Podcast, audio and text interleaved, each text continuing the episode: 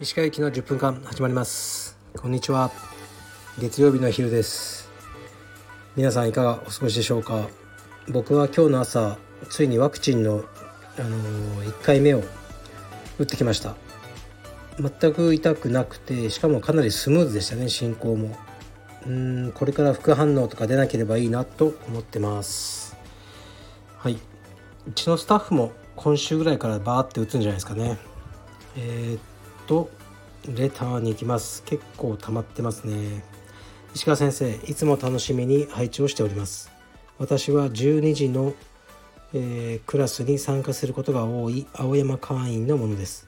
極力クラスが始まる12時から出席しようとしているのですがどうしても仕事の都合でスパーリングからの参加が多くなってしまいます。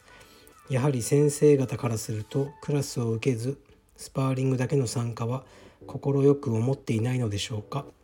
はいありがとうございます。うんそんなことないと思いますね。もう仕事だったら仕方ないと。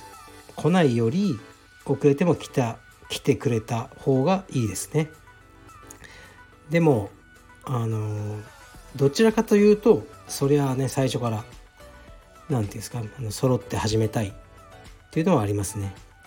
でもなんか分かるんですよね。仕事で遅れてきてるともう最初から、ね、テクニックは興味なくてただスパー。っていうのはやっぱりあのインストラクターの受け取り方は違うと思いますね。だから仕事で遅れた感をねもう出しながらこうねあの来るといいんじゃないですかね。書類とかもまき散らしながら仕事は会議がとか言いながら。はい。なんかそういうのって分かりますよ。でもねもう大人の道場なんで早退遅刻えー、っとね関係ありませんってホームページホームページに書いている以上それ以上のことはなくてインストラクターがどうとかね考える必要もないということですね。制度として許されていることはそれに対していいも悪いも特に感情は持たないようにしてます。はい次いきます。石川先生毎日の配信楽しみにしています。石川先生が選手として活躍された頃桜庭選手がプライドでスタートして活躍しプライドはグレーシー柔術をヒールとして扱っていました。石川先生はやはり柔術家であるグレーシーを応援していたのでしょうか。また当時柔術家として複雑な心境だったのでしょうか。長文失礼しました。そんなに長文でもないですけどね。えっと僕はアメリカにいる時に桜庭さんがホイスに勝ったホイじゃないホイラーに勝ったんじゃないですかね。当時の柔術道場は僕はアメリカだったんですけどグレイシー系じゃなかったのでみんな大喜びしてましたね桜庭さんの勝利を。当時は大会とか行ってももうグレイシーの、まあ、一派というかがすごくね、まあ、幅を利かせててまあね創始者なんで当たり前なんですけど結構ホームタイムねホームタウンディシジョンとかも多くあの非グレイシー道場はみんなあんまり好きじゃなかったですよねグレイシーのこと。そういう時代でしたね。でも今は僕はもちろんヒクソン、ね、グレイシー先生をはじめあのグレイシー一族の方はすごく感謝してますし尊敬してますね。彼らがいなかったら今の僕の生活もないと思いますしあのやってこられたことはすごいなと思います。はい次いきます。石川先生こんにちは。いつも楽しく配置をさせていただいております。前回の喉元かっきられるよの件で感じたことですが空手の先生が言いそうな発言だなと思いました。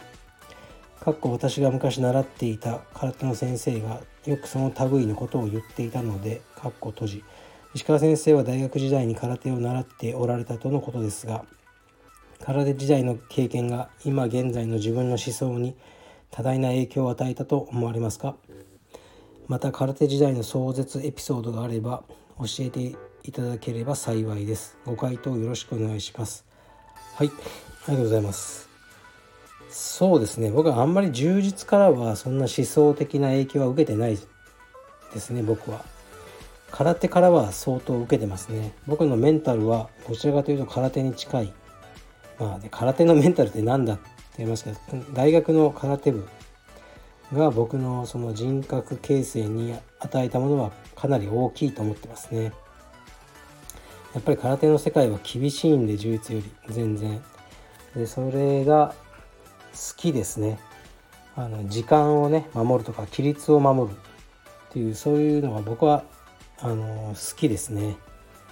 あのうん合宿とか何でもなんですかね5分前集合とかが当たり前だったんでもう5分前には全員がピシッと並んでるっていうのが空手部の決まりでしたね。ででもやっぱ変わってきたみたいで後年もう僕が卒業して随分後に、えー、っと合宿に行ったことあるんですよね OB の人とその現役の空手部の学生と。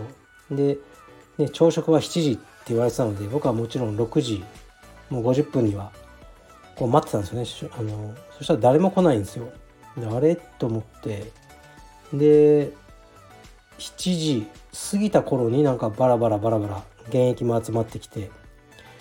で、まあ、僕はもうずっと行ってなかったんで合宿に。でその時のあの、まあ、現役の首相とその、まあ、OB の偉い人に「何なんだこれは」と。あの7時に集合って言われて7時に人が揃ってないこんな空手部があるか。ってなんかね何年ぶりかに来ておいてちょっと文句を言っちゃったことがあったんですけどああ確かに石川が現役の頃はそうだったよなって今はこんな感じになっちゃったんだよなって言ってましたね。だからまあ時代でいろいろ変わるんでしょうけど、うん、僕は結構時間を大事にしたいタイプですね。まあ単純なことですけどね時間とか規律を守ることはあの空手部からあの学んだ気がしますね。はい次いきます。お疲れ様です。暑い日が続きますね。これからもっと暑くなると思うと気がめいってしまいます。そんな気持ちを吹き飛ばすようなイケてるショーツを出される予定はありませんでしょうか。上はカルペディエム T シャツ下はカルペディエムショーツ。そんなスタイルで夏を乗り切りたいです。はいありがとうございます。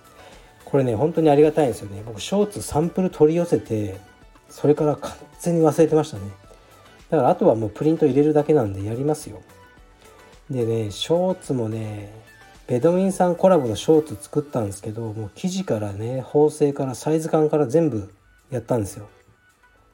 そうするとやっぱ1着がショーツが1万多分ね5000円とかもうちょっと高かったのかな。全く売れなかったですね。もう大変でしたね。だからねありものもうすでにボディがあるやつにプリントを入れた仕様だったらまあ5000円以下でできると思うのでそういう感じのショート作ろうと思いますね。今からやってね、うん、多分2、3週間かかると思うんですけどね、やりますよ。ありがとうございます。思い出し、思い出しました。えー、っと、最後いきます。石川さん、えー、推した映画を気に入っていただき嬉しいです。パチンコ野郎のグラップラーバッキバキです。あの映画は、あの映画っていうのは、えー、っと、この間見た、なんだっけ、ミスターノーバディですね。は、理髪店の下りとかまだ何の説明もされてなく伏線を回収できていないのできっと続編があるのだと思います。期待です。さて実はもう一作品おすすめがあります。アメリカン・ユートピアです。前回の映画とは全く趣が違いハッピーになれる系でかなりおすすめです。是非感想をお聞きしたいです。では失礼します。はい。グラップラーバッキバキさんねついに馬脚を表しましたね。僕はすでにこの映画について語ってます。2週間ぐらい前に。残念ですね。バッキバキさんはもう全て聞いてくれてるものと僕は信じてました。そんな僕が浅はかでした。このアメリカン・ユートピアは僕は見てしかも大して面白くねえっていうコメントを残した気がしますね。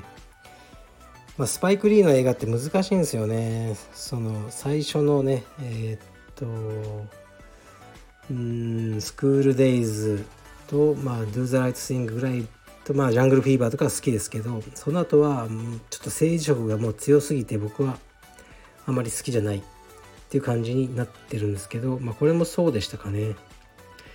はい。